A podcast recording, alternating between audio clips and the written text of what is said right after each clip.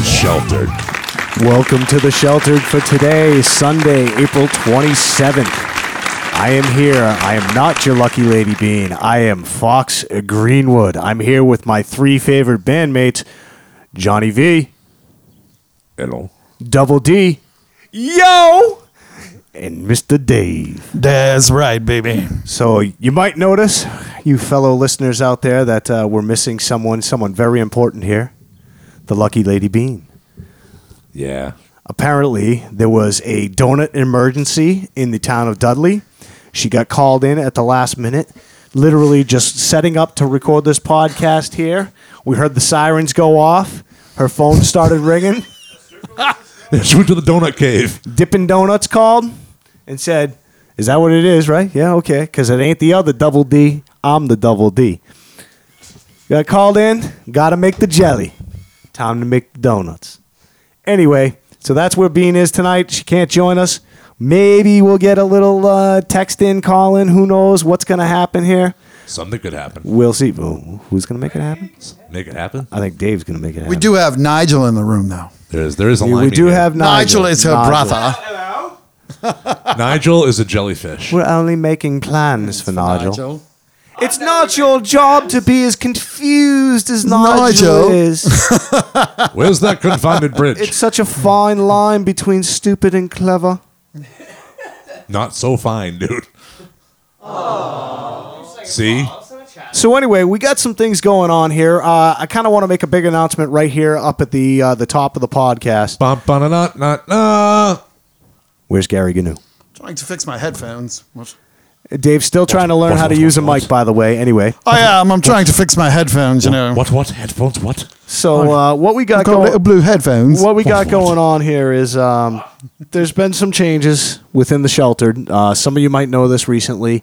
Uh, our engine, the the drive behind the sheltered, uh, Mr. Michael Arguin, has decided to um, part ways with the band due to unforeseen circumstances. Um, it's a it's a it's a tough loss for this band because really he is what made this album happen. Uh, he the way we recorded this album, it was literally him and me just recording at first, and we didn't even record the bass. It was all just drums, and you know he just kept everything solid. And he is such a, a big loss to this band, but we wish him nothing but our but the best. We consider him family. He's, he's our brother. He's always gonna We be- love the guy. Absolutely, man. and you can you can hear his drums on, on our forthcoming release Shadow Plan. Ab- loud and proud, That's I might add. that's him there. Um, but when like every band, when uh, a member has to leave or or decides they're going to leave, uh, the door gets opened and uh, someone comes running through and Holding scissors. Holding scissors, yes. Running with scissors, yes. um, but we'd like to take the opportunity right now to announce Michael's replacement. Uh, I've been playing with him for the last few months. Until, Animal from the Muppets. Yeah. Animal! Drums! A waka waka waka. Anyway, and they think I'm strange. I, I don't get this. So I've been playing with this with this gentleman in Toll Booth Willie for the last uh, I'd say uh, four months now, and I can think of no better replacement for Michael than Keith Ryan from. and he's Toll been Booth Willie. videotaping him secretly So uh, tonight, tonight, so he could watch him.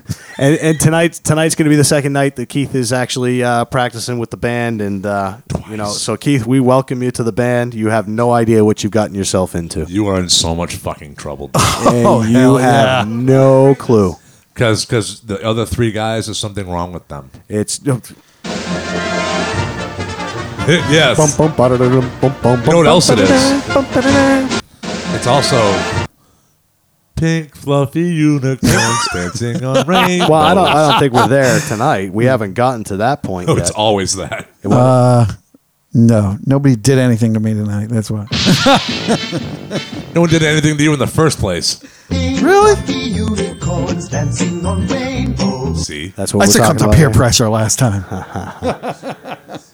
Oh boy. So, uh, Dave, Well, well, well. At least we're not going to initiate him like like Metallica does. So we're gonna move on to our, our next No, we're subject not. here. Yeah, no way. And, and plus, we don't have the million dollars to give him. Yeah, and he's not Jason Newsted, so no, we're not. well, going to do that to the oh poor no, we, guy. we wouldn't do that. And That- we, that's just wrong. and we don't have the the million dollars that Trujillo got when he joined the band. Exactly, exactly. So, but uh, that would be We can give him a dollar. Dude, yeah, we could do that. we could. Yeah. Just like leave a dollar on the snare drum. Here you go, Keith. Here's well, no, we'll give him seventy-five cent. here's here's the cut of the bank. Well, wait. If he's part Loch Ness monster, we can give him tree fifty. Tree fitty. All right, we like the tree fitty. All right, so uh, those of you who uh, also listen to us know that our one and only Dave Dave Ritchie is uh, Oh yeah, filming a movie over here called Hard Rock Road. Yeah. I'm actually filming it right now. Even though I'm filming Nigel, I am filming it right now. Nigel is so far removed from the Hard Rock Road, it's not even funny. He's hitchhiking on the side of the road, and all these trucks are driving right by him. I believe he's underwater. Are you trying to say I'm walking around ice cream?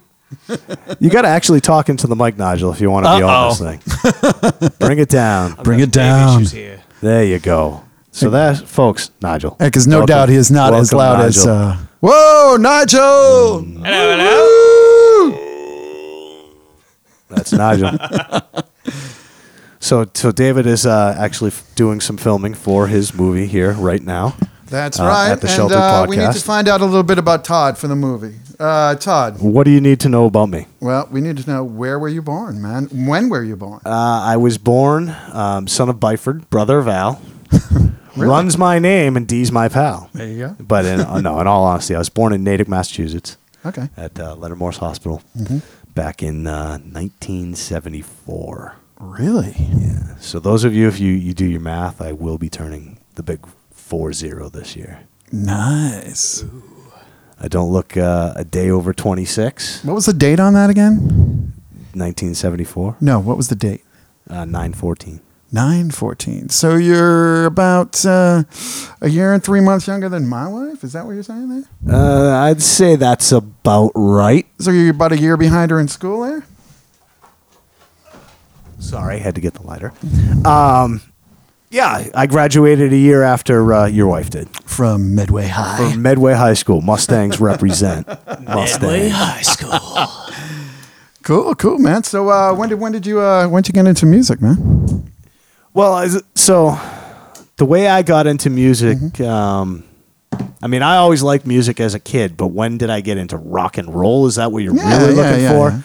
yeah. like when'd you get the itch that hmm, I might want to play? Well, my uncle, my uncle Ron Callman, um, from uh, from Maryland, is a is a drummer, fantastic drummer. He's been uh, been in various bands. His his biggest band to date is Unorthodox. Did uh, a couple releases uh, in Germany of some albums, um, but he's a fantastic drummer. Uh, he's the second coming of John Bonham, and uh, just watching. We, we used to go to his house every year uh, for vacation as as a family. So you know, here I am, you know, growing up six, seven, eight, watching him playing the. You know, he has drum kit. They practice in the basement. They'd have the band there.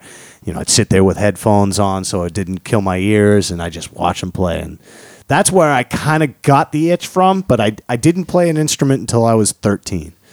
Um, and I when I got into rock and roll, it was actually it's pretty funny because so Ron Cal- Ronnie Callman gave my father a record, and my father really wasn't into rock and roll, but this record was um, Kiss, and it was um, what you call it? Why my Destroyer?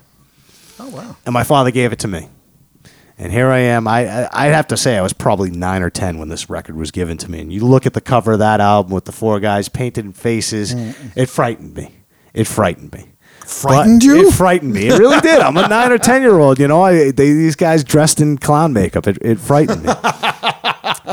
but uh, I listened to the record, and there was just something about it. It starts off with Detroit Rock City with the whole guy washing the dishes, then he gets in the car accident.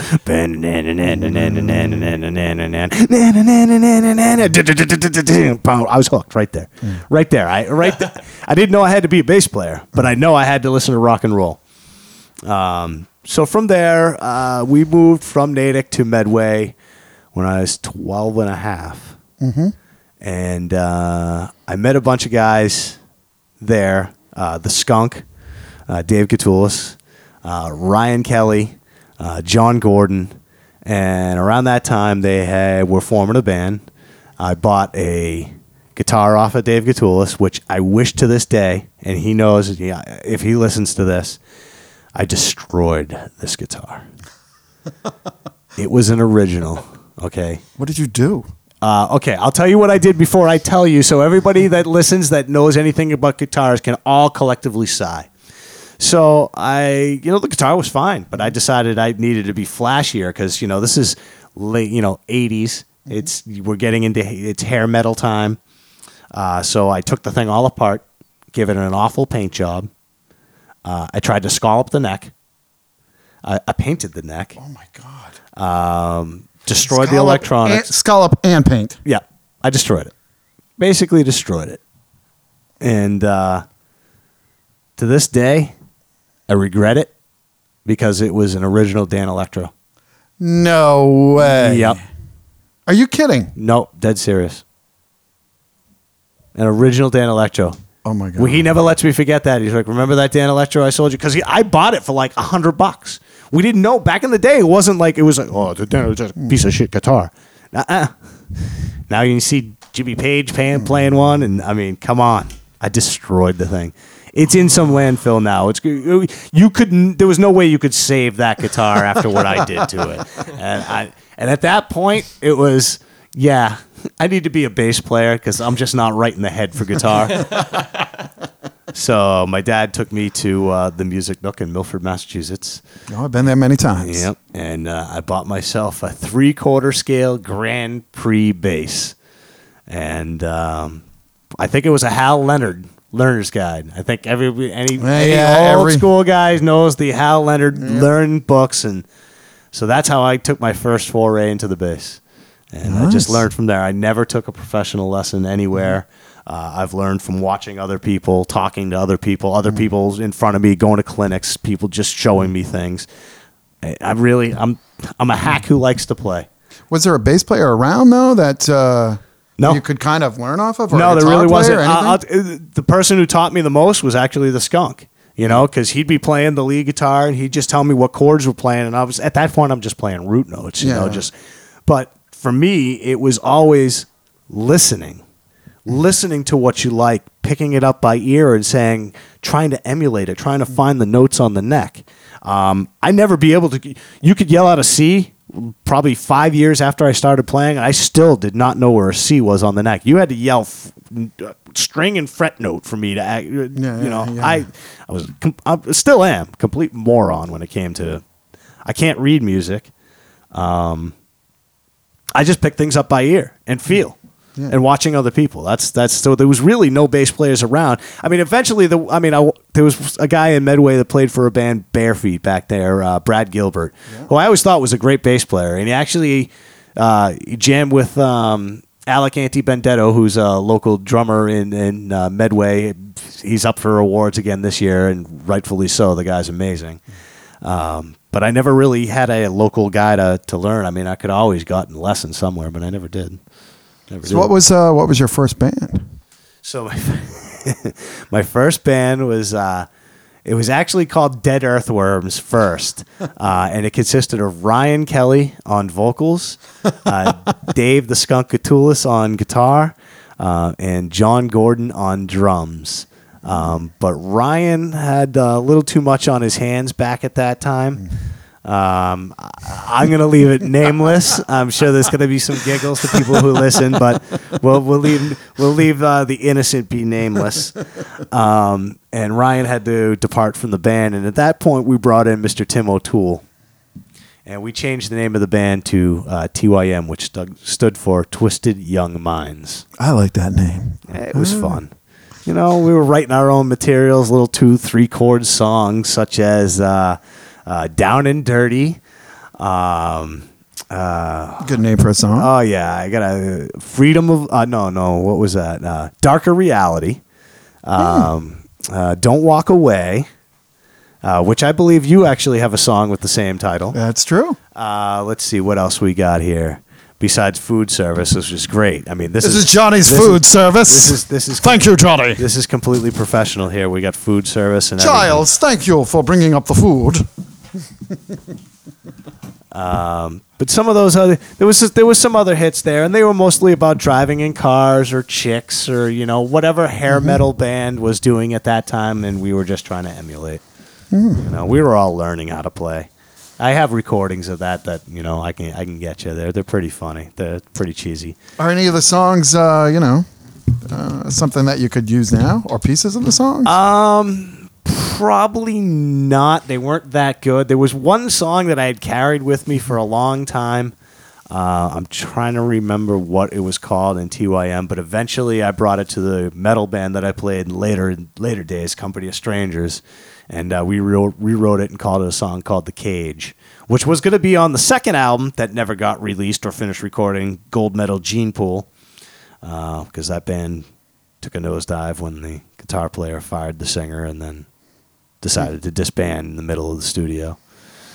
I think there's a name for those. yeah, That's terrific. Yeah, it's awful. those things happen a lot. It's awful. So where'd you go from there? Uh, well, for, from Twisted Young Minds. Well, from Twisted Young Minds, let's see. Uh, I played Twisted Young Minds for quite some time. Uh, Twisted Young Tim Tim O'Toole ended up go- going off to college, and he was replaced by a friend of Dave's, um, uh, Bob Melanson. Bob Melanson stayed with us for a bunch of years. Bob's actually somewhere I want to say out in the Midwest. He's he's a bass player now, and he's he's a phenomenal musician. Uh, I actually have to ask Skunk about him soon. Um, but from there, uh, my first band outside of my high school band, I went and uh, joined a band called. Uh, it was going to be a tryout for a band called The Guilt, but at that time the singer had left, and all that was left was the guitar player and drummer, um, guy by the name of Alan Palazzini, and the drummer was Kevin Spearin, and that band was called uh, Hometown Aliens and played in Hometown Aliens for a few years. I was actually Captain Trips, Captain Trips first, and then we changed the name uh, from Captain Trips to Hometown Aliens. Hometown Aliens uh, went on for a good number of years. Then the original singer of the Guilt, Rick Van Wee, moved back. Uh, the Guilt reformed, and at that point, Kevin Kevin went back into the Navy. We brought a guy named uh, Mike Dupre into the band, into the Guilt. I remember him. Yeah, I believe Dave remembers remembers Mike. Um, so That ball could play. yeah, the Guilt Guilt was a Providence, Rhode Island band. Uh, kind of, I don't know. U two meets surf meets alt rock meets. I mean, it was very. Uh, we played a lot of different stuff. And we pl- we played for a good number of years. Um, and then Mike and I decided to depart that band. And at this point, I had met you probably a few years before this.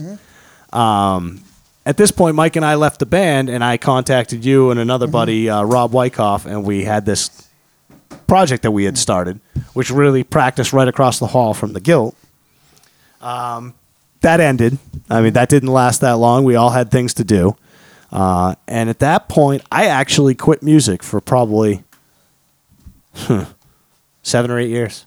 I, didn't, I didn't. I didn't pick up a bass. I didn't play anything. Didn't do anything. Wow. Nothing. So what got you back in? Uh, what got me back in is I, I was working at Paragon at the time, and they had just hired this this. I you know, I always I got long hair. I've always had long hair. They hired this guy that works in the warehouse that had really long brown hair, and he I've seen him around. I was looking at him like, uh, you know, who's this hippie? And it's me, you know, saying that. But um, like three or four days after he had been there, he comes running up to me. He's like, "Dude, I hear you play bass." I'm like, "Yeah, yeah, I haven't really played in seven or eight years." He's like, uh, "I play guitar. I play what? What kind of music do you play?" I'm like, "I play everything." Uh, he's like, "I play like shredding metal." I'm like, "Well, I, I'll jam with you sometime." So he's like, "I already got a drummer too." Uh, guy did by the name of um, wow, why am I uh, Brian Brian Cullen? Can't believe I just blanked on that. I'm old. Uh, and we went up to Wilmington and practiced in Brian's basement. And uh, what a fantastic, amazing drummer! And not just an amazing drummer, just an amazing musician. You know, I, I showed up there one day, and he's playing some Dream Theater on guitar. I'm like, I didn't even know you could play guitar, and he's wailing this Dream Theater stuff. Uh, so I jammed with uh, Bob Powers and Brian Cullen for probably five or six years. We never played a show. We played one Halloween. We never had a singer. It was all instrumental. Oh my God. Uh, but it got my drive back because it wasn't you know play this, play this, or anything like that. It was just here, and it was I'd never. We actually tuned down to C, and then like I think another whole step down. I mean, some of the stuff was really low. It was like bass noodles. Uh, um, but I did that for five or six years, and uh, we tried out various singers. Um, and in that time, I was just getting the drive that I, I had to play out because I knew this band was never going to play out. The, uh, there was it was a lack of drive. Yeah. It was fun to do it, and it was fun. We did some recording. Uh, we never released anything, but um, I knew it wasn't going to go anywhere. So at that point, um, I was you know just making contact with people on Facebook, and uh, I saw that Alan Palazzini had some sort of new project going, and it was uh, three guys practicing. And looked like it looked like a bingo hall at first because I had no idea what it was. It was just a, a video that he put up there, uh, and jamming this. It was kind of cool, like '70s riff. I'm like, I kind of like that, and I just kind of followed it for you know a week or two, and he all of a sudden posted. He's like, "Yeah, we're gonna be looking for a bass player soon." Like, "Hi, you know, I've played with Val in various bands off and on. It's been a long time since I've seen the guy. I know, I know, shows could definitely come. Something could come out of this. My whole tent going into it too was uh, just go and play, be a bass player. Didn't really want to do anything. Just wanted to play bass. That's it. That's it. So I, uh, I told Al, I said, yeah, I'd be interested in coming down and trying out. You know, uh, the problem is, is I just broke my hand, so you're gonna have to give me three or four weeks. I had surgery; it had to heal up. And he's like, yeah, we're in no rush. Um, so finally, the time goes by, and I, I end up going down to what turned out to be a Masonic lodge, uh, not a bingo hall like I was seeing on the video. And uh, I ended up meeting John Vardaresian and Ed Lins. Uh, Alan was there as well. And, uh, you know, I set up my amp and made the introductions. And John comes over. He's like, hey, let me show you how this song goes. And I just said to John, sorry, buddy, I got it. You know, so I just been playing along with the, the, the riff that, uh, that he'd been playing there. And uh, played that song with them. And then there was a couple of uh, old uh, Bedspin songs, which was another band I played with Al, with uh, the awesome Buck Burberry on drums. Buck, we love you, brother. Um, played some of those, and I think uh, John and Ed were kind of taken aback that I had already known half the material that they had played just walking in there and meeting them that day. um, and everything went good, and that that uh, that ended. And the band was called Rough Ashler at the time. Uh, I thought everything went good, and you know they said they were most likely going to have me back, and they didn't ask me back. The next week, uh, you know, I figured I was going to go down and jam again, but they said uh, no. Um, why don't you stay home? Okay, so I, I stayed home, and at that week they tried out another bass player. Uh, that's that's kind of the side story why they told me to stay home because there was another bass player. It was a favorite ode to someone in the band. Uh, but that same week, they also tried out a singer that they had found on Craigslist, uh, unbeknownst to me, um, named Mike Kraft. And they apparently hired Mike Kraft on the spot without having a bass player. Um, but then finally, I was contacted. Uh, I think it was a Monday that said, "Sorry about not having you come down yesterday, but we had to try out someone else. But uh, yeah, we want you to come back. You know, we we want you to be in." So I come down and there's a singer there. I'm like, "Whoa, where'd this guy come from?" Uh, Under you know, they're like, "Oh, we found him on Craigslist." I'm like, "Is he here to sing or is he here to do something else?" Uh, so that band went on. We we went. Uh, we wrote a bunch of songs together. Uh, fantastic, fantastic band. We had a great time. I mean, we definitely we wrote. I don't know how many songs. Somewhere between eight and ten songs in the first probably two months, and we were playing out within the third month, which was what I thought was way too early. We weren't ready yet, uh, but we did it, and it just took off. I mean, we were playing two three shows a month. I mean, I think the problem was we were trying to we were trying to play the area to the same area too often. But we played a lot of gigs. Um, we had a good time. Uh, but there was also, you know, some constant infighting. There was um, some professional lacking of professionalism. Uh, you know, things that happen with every band. You know, people get replaced. Um, uh, so at some point, we we replaced uh, Ed, and Michael Arguin joined the band there. Uh, Mike Arguin, f- fantastic drummer. I mean, the guy like I, I like I started the podcast. Uh, love the guy. Uh, he came into Rough Ashler. We continued as Rough Ashler. I mean, he just came in when Mike came in. All right, so we were kind of dicks about the way that Mike came in. I gotta just go tell this. Poor Mike. Uh, yeah, we kind of we kind of dicks about it. He came in and we just uh, played every song off the album that we were recording. That was uh, called "Drink Up Your Fate." We never released it, um, but we he came in and made him play every song on "Drink Up Your Fate," non like start to finish. The guy's huffing and puffing, but playing every goddamn song like perfect with more fire than we'd ever heard. And at the end of practice, we're all outside cooling off, and we were just letting him sit around there and we finally talked to him. And, yeah, yeah, man, you're in. You know, finally let him in after that. How could you not? Yeah.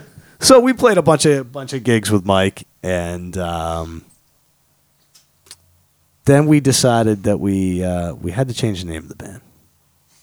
Rough Ashler, good name, unique, but no one would remember it.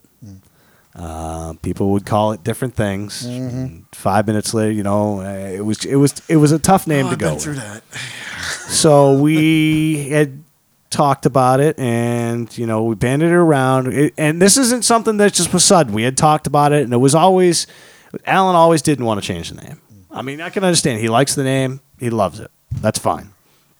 Uh, but four of the five of us wanted to change the name, so we brought it up at a practice, and that led to a big falling out, and led to Alan leaving the band. Um, at that point, we kind of just kind of sat back and said, "What do we want to do? Do we want to get another guitar player?" And I, everybody else in the band had enough faith in John to step up because John had been stepping up for a long time anyway, and he'd been held back. He really had been. He really had been held back, and uh, and he um, he took over guitar duties. John was always known as the rhythm guitar player, but now John John's the guitar player. He really is, and he took this band. John's got a very heavy hand, but I mean, as a, as far as a writing partner, he's amazing. I mean, we can do a couple chords and we can turn it into you know five six minutes uh, of just pure and utter rock and roll fantasia. Um, that's John choking on his sandwich.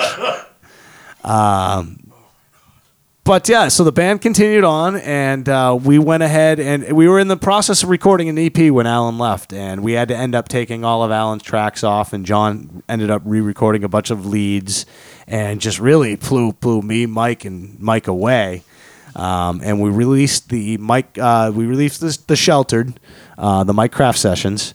Uh, I would say that was about April or May of last year, believe it or not, that we had just released that album. Uh, that was be May 2013, um, and we, I think locally we gave this album away for free. It was something we recorded ourselves. We gave it away for free. I think there's some 350 copies in distribution that we ended up producing ourselves and giving away for free. So, for something that we just did as a as a demo. I'm pretty proud that we got 350 copies out there. I mean, you know, it was a start. Um, at that point, things started to slow down for some reason. Um, and, you know, we kept writing new material. And it turns out that um, Mike Kraft lost the drive uh, for music. And I, I don't know what it is. I think he was the youngest in the band. We were all much older than Mike.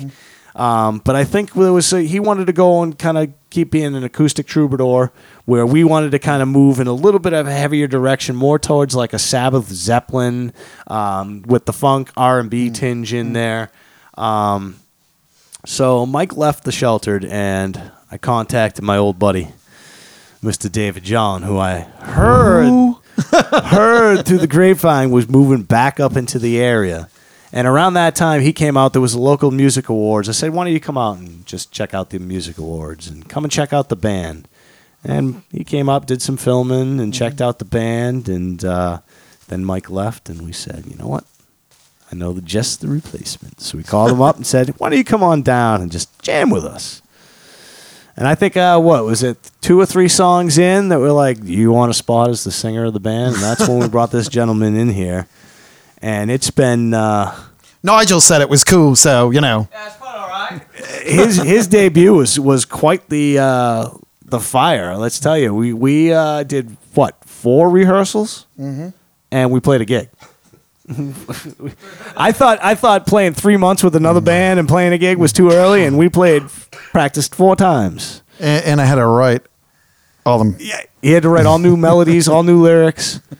Uh, we kept some of the old material, but we had new material that nothing had been written to before, and uh, here he goes. Writes songs, melodies, guitar hooks. Yeah.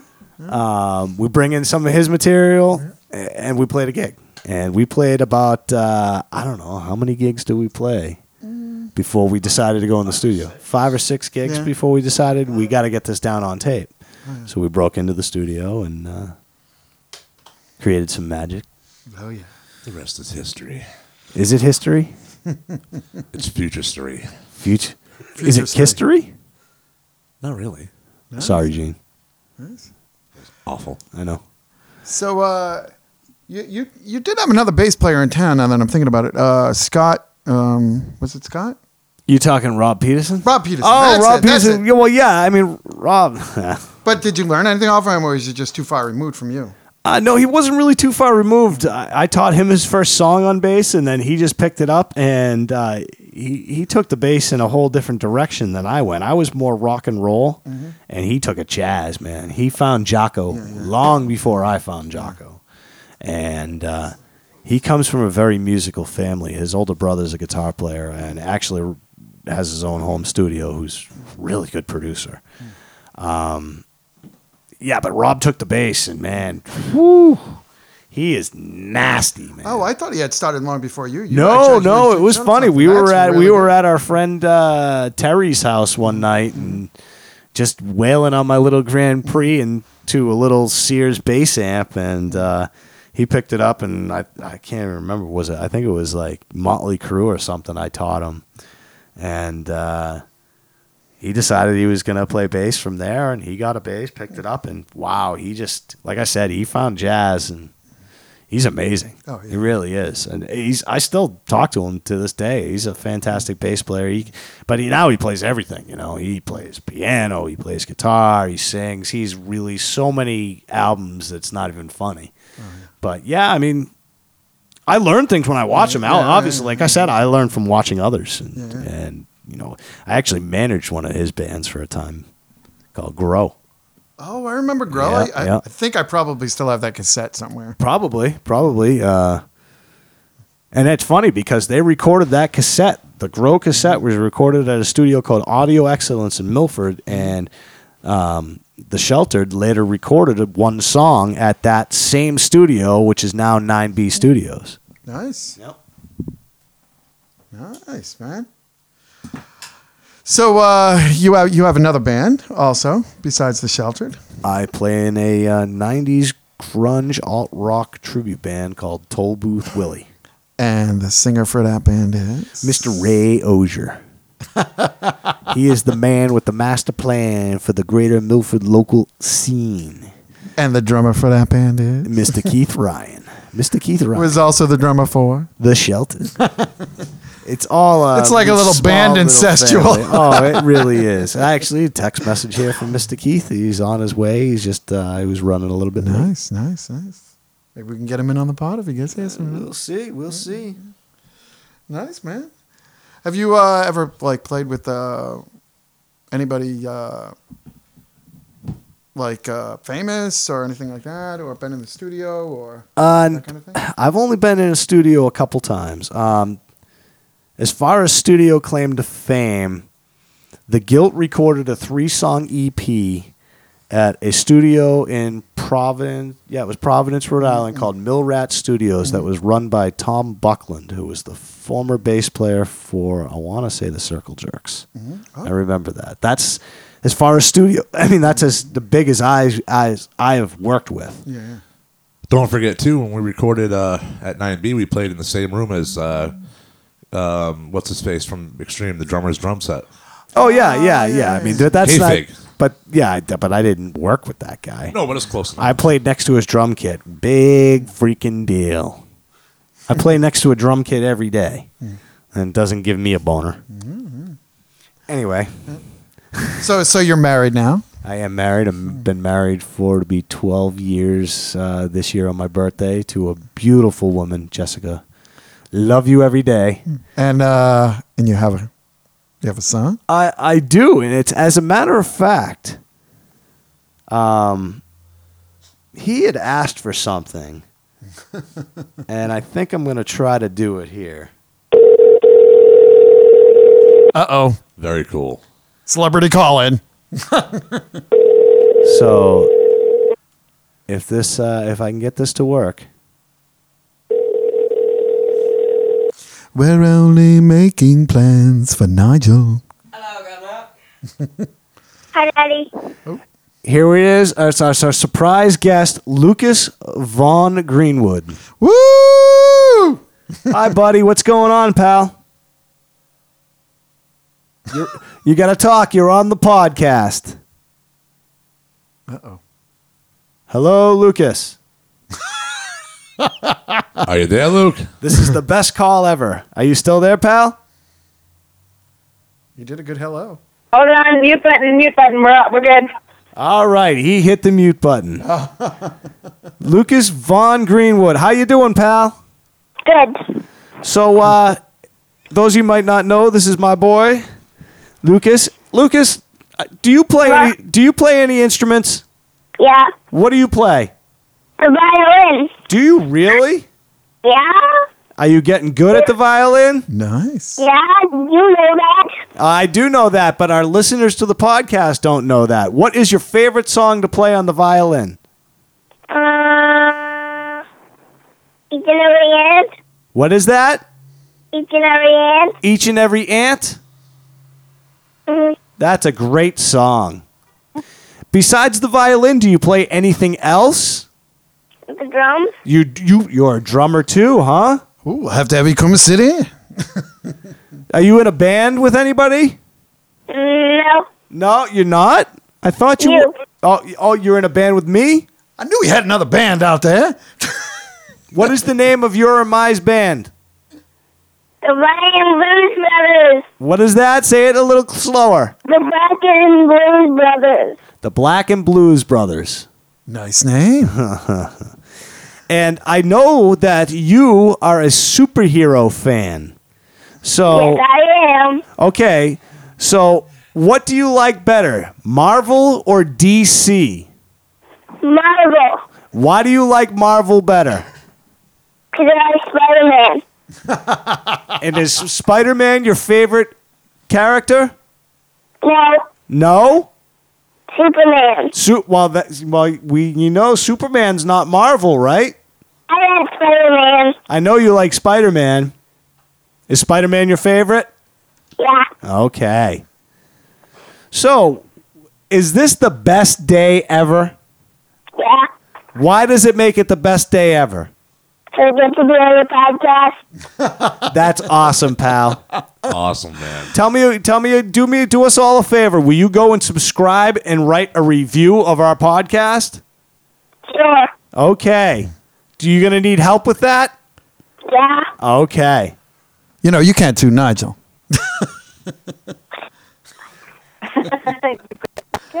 So what What else? do you mean by that? What do I mean by that? Yeah. That's David just being silly. Oh. So Tell what, your mama she can't too. what else can you tell us, Lucas? Uh, you know what song I like to play on the violin that I want to What's play that? on the violin? What's that? Star Wars. Star Wars? You want to learn to play Star Wars on violin? Yeah. That's awesome. Star so, Wars. so speaking of Star Wars, who is your favorite Star Wars character? Darth Vader. Really? Why is Darth Vader your favorite?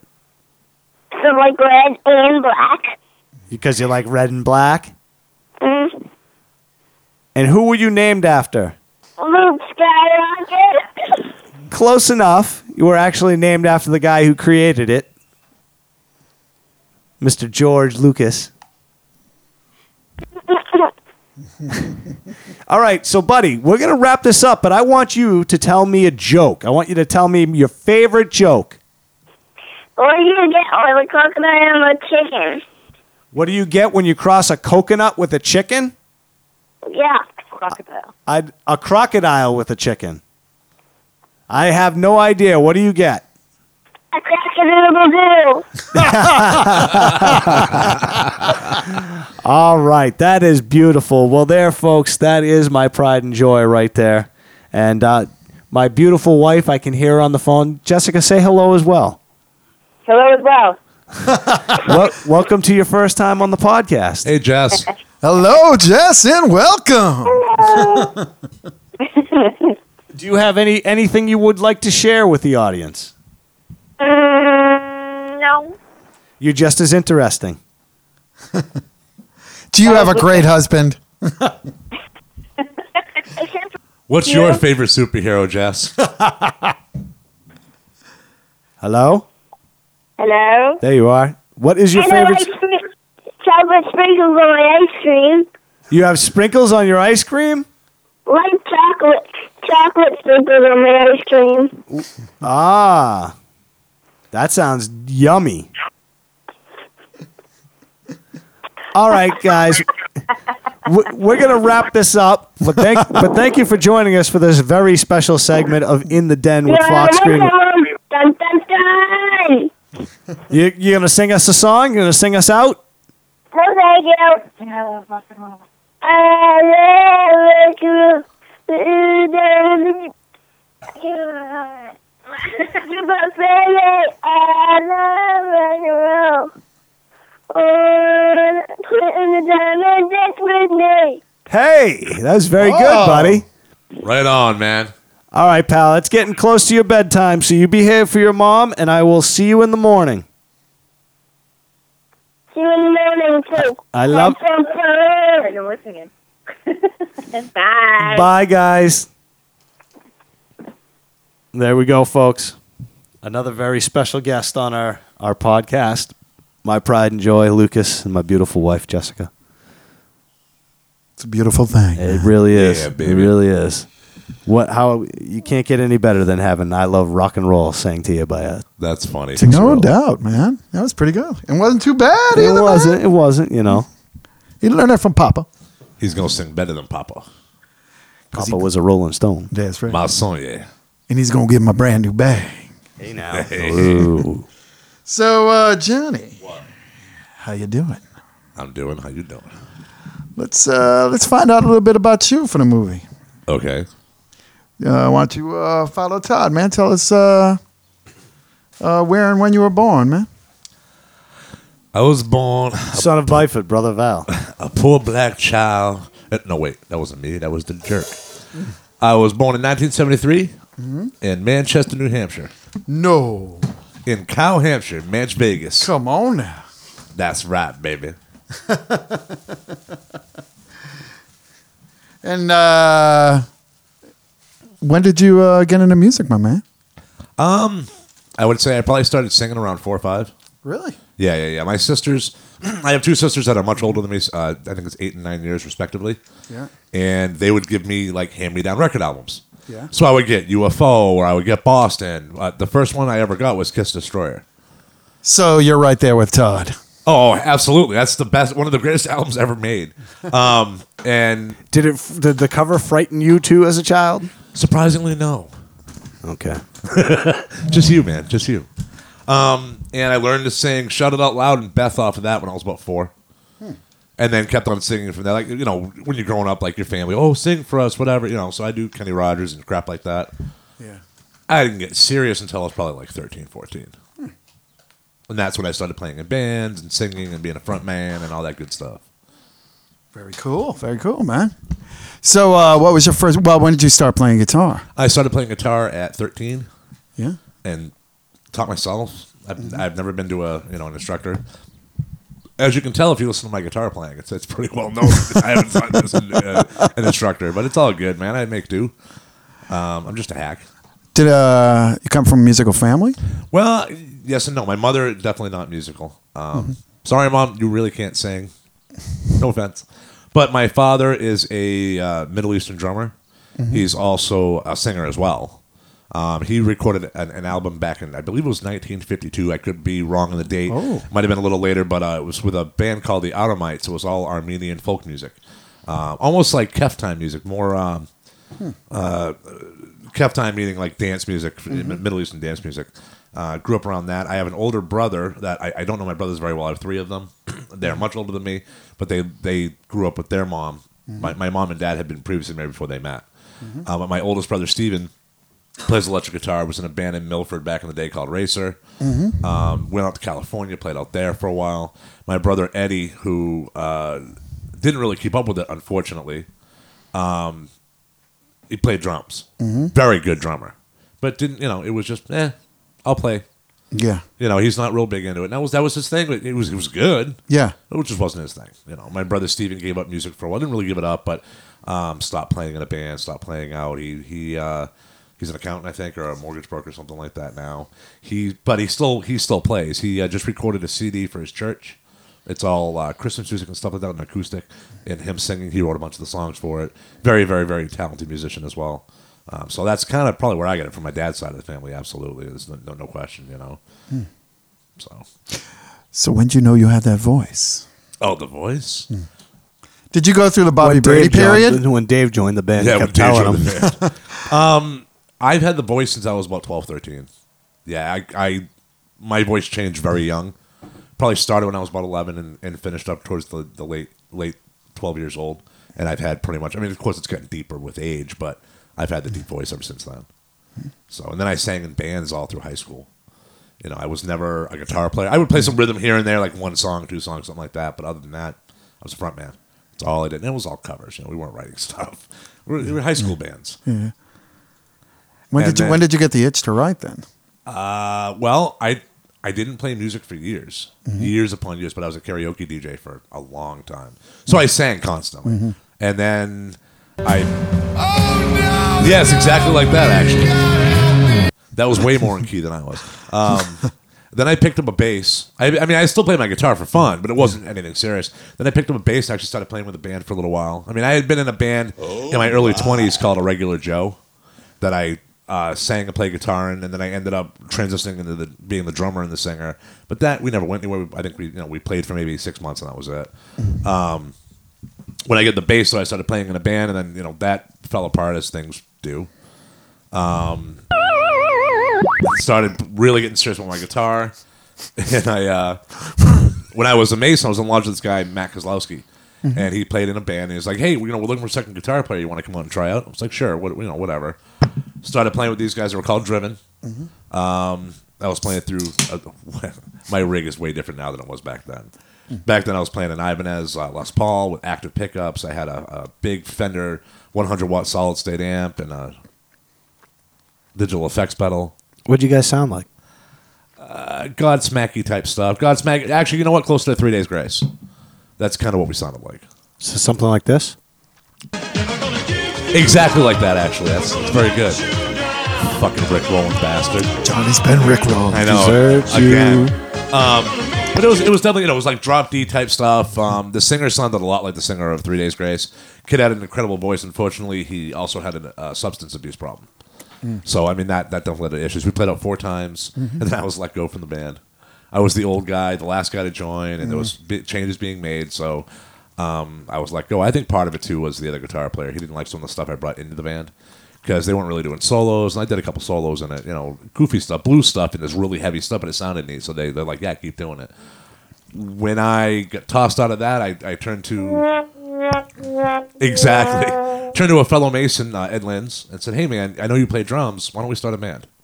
Okay. So he came to my house at the time I was living in Millbury, and uh, he showed up with an electronic drum kit, which was fine. I still had my rig from the from Driven, big ass rig that I didn't need, um, and I brought a buddy of mine, Scott, down. Now, Scott can sing his ass off. Unfortunately, he wasn't really a right fit. So for a while, it was just Ed and myself, and then uh, um, Alan joined the band. Alan Palazzini, uh, very good guitar player. and we had brought in a bass player. His name was Alex. And Alex played with us for three, four months, and then the band went on hiatus because we had no place to practice. I moved, things changed. So when the lodge became available, that's when I got back in touch with Al and, and Ed. Of course, we had, I mean, not that I had lost contact, but it was, hey, man, we got a place to play. And that's how Todd got the phone call. We, you know, and the oh, rest, you know, Todd just talked about with Crafty. You know, that's that's pretty much how it went down. But this is the first band I've ever been the guitar player. You know, this it's kind of not every song, but it hinges on me for a lot of it, and that It was does. very, very, very nerve wracking to say the least when I started. It's gonna be legend. You mean when you started Wait alone, or when you just Very. started just playing when? I started alone with this band. Yeah. It was Todd says, you know, hey, do you want to get another guitar player? I went, you know, I'd really like to. Uh, take some of the heat off me. But on the other hand, I don't want to deal with another guitar player because I just let the the the what went on previous to the the to Alan leaving the band. I was as Todd had put it, very restricted. I really wasn't. I was kind of held back, and I was getting kind of hell no! I was getting kind of irritated. So when the change did happen, I said, you know, let me try this. But it was very nerve wracking. But John just came in and was just like, You wanna play rough? Say hello to my little friend. you just wanted to get her done. Would you come now, Frank? Yo, as Paul would. And that's pretty much the story. I mean, and then the rest of it, I mean, Todd definitely you know touched upon in the shelter. But you know, a lot of things I think I picked up in Rough Axe are from the other guitar player. Mm. It's my love of tube amps, which I mm. could care less about before, mm. um, and wanting better quality instruments. Yeah. And then some, of- I mean, some of my playing I got to say was influenced by by Al. The guy's a phenomenal guitar player. I'm not going to take that away from him. He's incredible. So I mean, you'll hear some of that influence in me. Not a whole ton, but there's some. There's some there definitely. Good experience. I'll put it th- put it that way. Very nice, very nice, man. So yeah, I don't have a big, huge musical history. So you you really started writing in this band? Do you think? Yeah, I mean, I wrote some shit when I was in high school. You know, goofing around, crap. Yeah, yeah. Or my ex-wife, I had written her a song at one point for Valentine's Day, but you know, goofy shit like that. It was nothing serious. And then in Driven, I had a, ha- a hand Mm-hmm. in like a chord here or there, but mostly everything was written when I came into the band. And they weren't Excellent. they weren't looking to write anything new. They wanted to play what they were playing. They didn't want to make it big. They just wanted to play out, and that was about it. I think this is another one of those. They were a little heavier than this, but only a little bit. Just a little bit. Only a little bit. Um, I will say though, you know, luckily when I was with Driven, that's exactly us right there.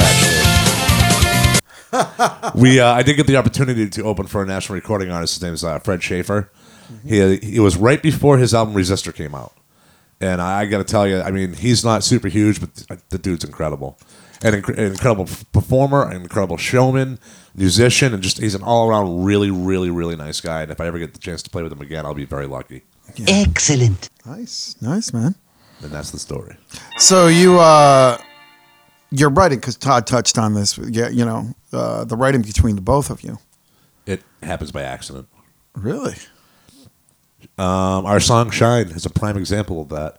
We were sitting down in the uh, in the living room downstairs. He has acoustic bass. I have my acoustic out. I just started playing some chords, and he went, "Keep playing that." I kept playing it. He wrote a bass line to it. We came together on like the chorus and the bridge and all that, and it just kind of came together. Now, did you have uh, did you have anything written to that be- previously, Todd? No, That, like that bass line? Did you have not that? at all. Really? No, no, it was just the chords he was playing. Something just popped into my head, and I just had to work it out. And Because that's very. Uh, The bass line that you hear on that song is pretty much what I wrote the first time I wrote it down without in the bass, down in downstairs. Yeah, that was it. Pretty much it. Because I didn't know if that had been around because uh, you know, like the one for uh, Breaking Away, you know, you had for a long time, which is not similar, but it's uh, there's there's a lot going on in that. Yes. You know, Yeah, Breaking Away was a completely different story, though. That was mm. Todd had that for twenty years. Yeah, I've had that for a long time. and he played it for me. I'm like, let me let me play. And originally, I was playing it way different, and we Yes. were doing it as an instrumental actually. Yeah. And then Dave, it- that was an instrumental until you came into the band. We played that as an instrumental live for the first time because there was a problem with the sound system. At a no, Toys for Tots yeah, gig. and no mics were working.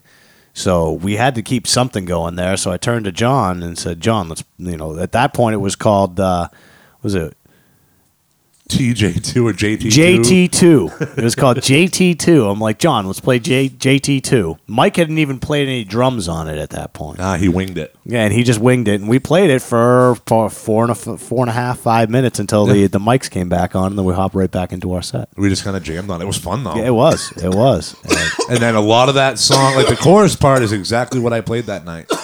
What I'm playing now. yeah, yeah, and then finally some lyrics were into it. We played that at the uh, the acoustic show with Mike Kraft, uh, with one of the, the first coffee house series in uh, Milford Performing Arts Center. That was Shine though, not Breaking Away. Oh yeah, I'm talking. Sorry, Breaking Away was played with David John Ritchie for the I, first time. I had a. David moment. Really? Sorry. Yeah, you were the first person ever to sing to it, dude. That was To uh, to Breaking Away. That was all you. Really? Yeah. Uh, There's see, there was a couple pieces. I have some some pieces here and there where someone was trying to Mike was trying to work on stuff with it, but uh, He couldn't never, get it. Yeah, it never came of anything. Yeah, it was, and I'm really glad that that song came together the way it did. Giggity goo. Me too. Well, let's go. Let's go through the album, man. Um, first song. Make it happen. Oh, first song, man. Make it happen. Uh, which is yeah, which is mine. But I wrote that uh, pretty much for Todd. Uh, uh, when we were playing previously. oh, okay, so let me ask you a question. Mm-hmm. How does it sound now as compared to when it was recorded previously or written previously? Uh, it's a little less noisy because I have somebody else playing guitar with me. uh, it's a little more structured, obviously, because we were actually able to kind of work it out. Um, you know, between you know, because we had more instrumental, more instruments in the band. Uh,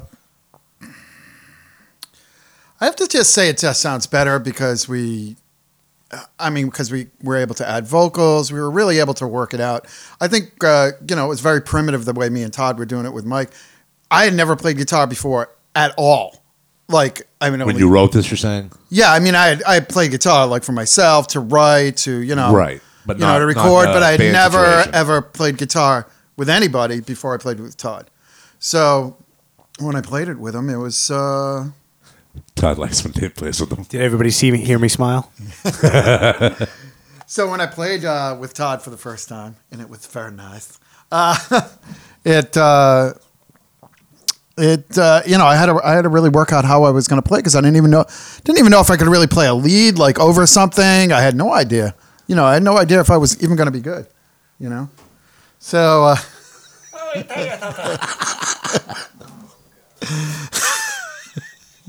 What? I'm just a normal bass player. you know. But yeah, I'd, That's an I'd say it sounds a oxymoron. lot. I- I'd say it's a lot. It's a lot more structured, a lot more worked out. E- Even if we played it a more freeform, it'd still be a lot more structured now. I get you. Because I know what I'm doing more on guitar a little bit. I've got somebody else to help me out. I don't have to rely completely on myself to do it. But Todd, I think, might probably be doing a lot of the same things. Maybe, maybe more now. I would assume.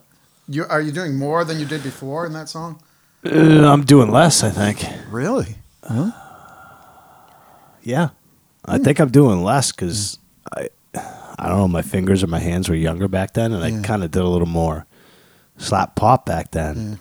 Uh, I play a five string now. That might be a, a big difference. But uh, I mean, for the majority of the song, it's the exact same. Some of the fills have changed, definitely, and uh, just kind of the way I just played it. Man, you know, now that I'm just playing it with a pick, I'd have to say it's I'd seventy five percent still the same. Yeah, and I was playing it more on like a rock guitar before. Now I'm playing it more on a. When you you're on the telly. Yeah, now I'm playing it on a telly. Maybe I should film myself. So I'm playing it on telly now, so it's uh, it's just a lot different. You know, it just sounds more like a Stevie song or something Yeah, like yeah, that. because you get the single coils going and no humbuckers. And Yeah, yeah, exactly. You know, I don't and- think I put a lot of gain on you on that amp when you're running, so it's no, no, you're, I'm almost running down. clean. I'd say sometimes I use a wah live, uh, but we didn't do one on the recording. no, and it you know, and I didn't I didn't use anything when I was playing with Todd. In fact, I might have been playing. I know I was playing out of somebody else's rig, so uh, it was the first time It that was I whatever even, was whatever Yeah, at yeah, that yeah. point. Yeah. You know, so uh, yeah, it sounds a lot better now. Uh, number two, Coming home. coming home, baby. Coming home was one of those things. I had a riff. I brought it to Todd, You did. You wrote it to and Todd. then Todd and I got together with it and wrote a song in minutes. Want to hear it? Here it goes. I mean, it honestly, it was just like, boom, hey, here's a song. Now, did you guys play that with anybody else? Had you guys done anything was- with that? It, it was written in minutes, but structure wise, it took a That took while to forever. come up come up with how we wanted to do it. And a lot of that actually came from Mike Arwin because he really didn't want to play our standard, you know, verse, pre-chorus, chorus, verse, pre-chorus, chorus, solo, Solo. chorus. He didn't want to do it standard, and we hmm. kind of we kind of did it verse, you know, verse, uh, bridge, Bridge, chorus, chorus, solo. solo, Bridge, chorus. bridge. Yeah, we kind of messed it up a little bit, but that uh, that's a good song.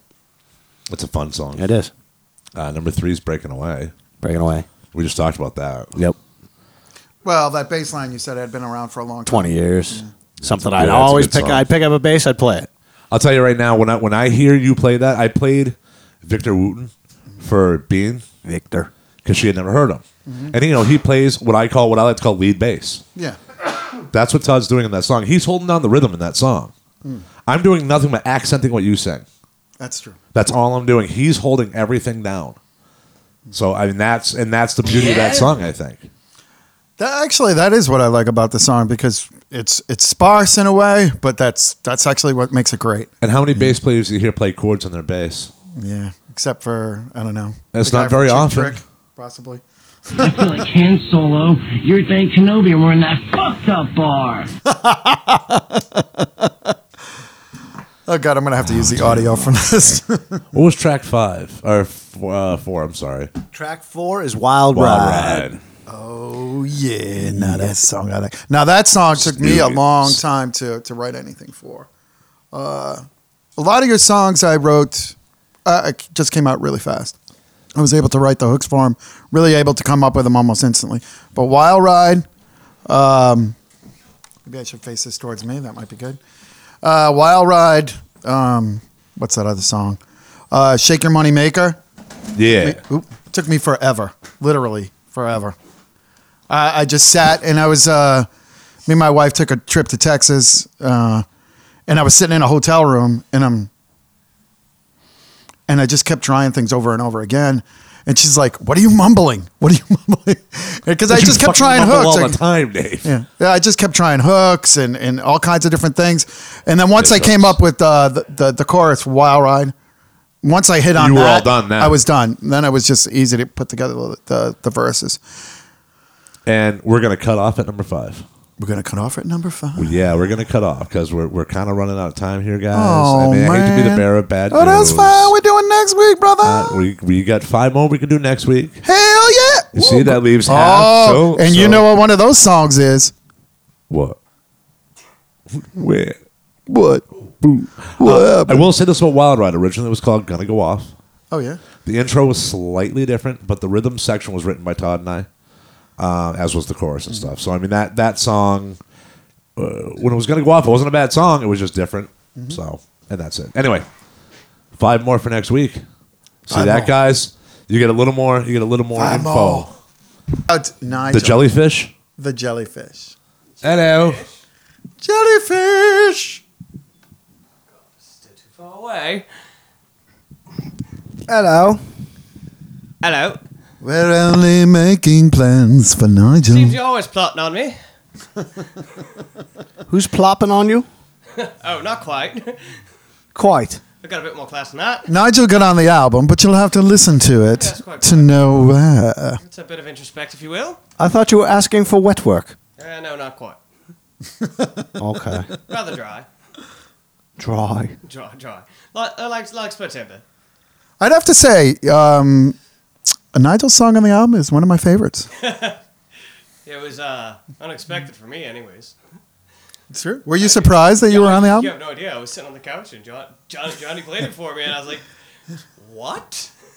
like, because we we were just setting up that day, and Todd was checking over some things with me, and I was like, to hear that come through was, I was like, "Are you? What the?" Here's a here's a here's a clip of Nigel's song. Gangnam Style. Gangnam Style. Gangnam Style. Gangnam Style. Nigel Style. Yeah, we're not going to tell you what Nigel's song is because that would be uh, Giving yeah, it would be wrong, man. We can't get that shit away. That's just not right. It's not right. It's not right. Ghostbusters, Fly Me Busters. Yes, quite. Oh, Hogwash. All right, guys. I think we might have to call it a day Yeah, so I that we can get to rehearsal. I think this uh, this this very informative uh, Hard Rock Road Good special stuff. edition of the podcast has uh, come to the end here. Uh, I don't know why Look at I'm, Dave I'm taking still a talking selfie. to this accent, so I'll, I'll go back to my. I'll normal flip the voice. thing around, Nigel. So anyway, Yeah, yeah. so uh, for this very special Sunday edition, Sunday edition. I'm going to get on the Sunday, mic now. Sunday. I've been on the mic all podcast, baby. Sunday, Sunday. I had a hot uh, dog and a hamburger There we go. with no buns. The National Hot Rod Association That's Dave. There's your buttons for you. That's right. Anyway, Okay, Buck. so for the sheltered for this week for Sunday, April 27th, That's right. without the lucky lady being, we miss Well, you. we Bean. should we should have had somebody uh, imitate her or something. Johnny, imitate. I can't imitate I her. can't. Come on, you live with the woman. You can't imitate her. No. You gotta have an imitation of her. Have her. you heard me talk? You gotta have an imitation There's of no her though. imitation. You must be like, eh, eh, you know, like She's like not like that though, so I'm never like that. most people have an imitation of their wife. no, I really don't. Uh, I can't He's smart. that. Yeah, yeah. I'm not gonna do He's an gonna be imitation of married. mine. He's gonna be married soon. He needs to learn his place. I'll do an imitation of my Fuck wife to her you. face, but not. Uh, You got to realize from now on, oh, she. did it go off? You got to realize from Oh, now. the You got to realize from now on, blast- she you go. is your. yeah, I know. There you go, sir. She was already. Anyway, Yes. With that, with that and this fine Pod Twenty One, I am Fox Greenwood, your very special host for this. Right podcast, on. With my three favorite bandmates, Johnny V, huh? Double D, yo baby, What's up? and Mr. Dave. How you doing, Mister Carter? Well, moving on up, moving Moving on on up up to the east east side, side. moving on up to a, To a deluxe apartment in the sky. Yeah, we're moving on up to the east side. Cause I finally got a piece of the pie. Beans don't burn in the kitchen. What? Steaks don't burn on the grill. Tell Yeah. me Gotta have a whole lot of trying. something. Just to something, get up something that hill. Hills. Now we Yeah. up in the big league. Tell 'em, baby. Taking that turn at bat. Testify. As long as we're here, it's you and me, baby. Ain't nothing wrong with that. I said We're we're moving, moving on, up, moving on up to the east side, Moving on up. to a deluxe apartment in the sky. Yeah, we're moving on up, moving on up to the east side. To the east side. Cause I finally got a piece of the pie. Yeah.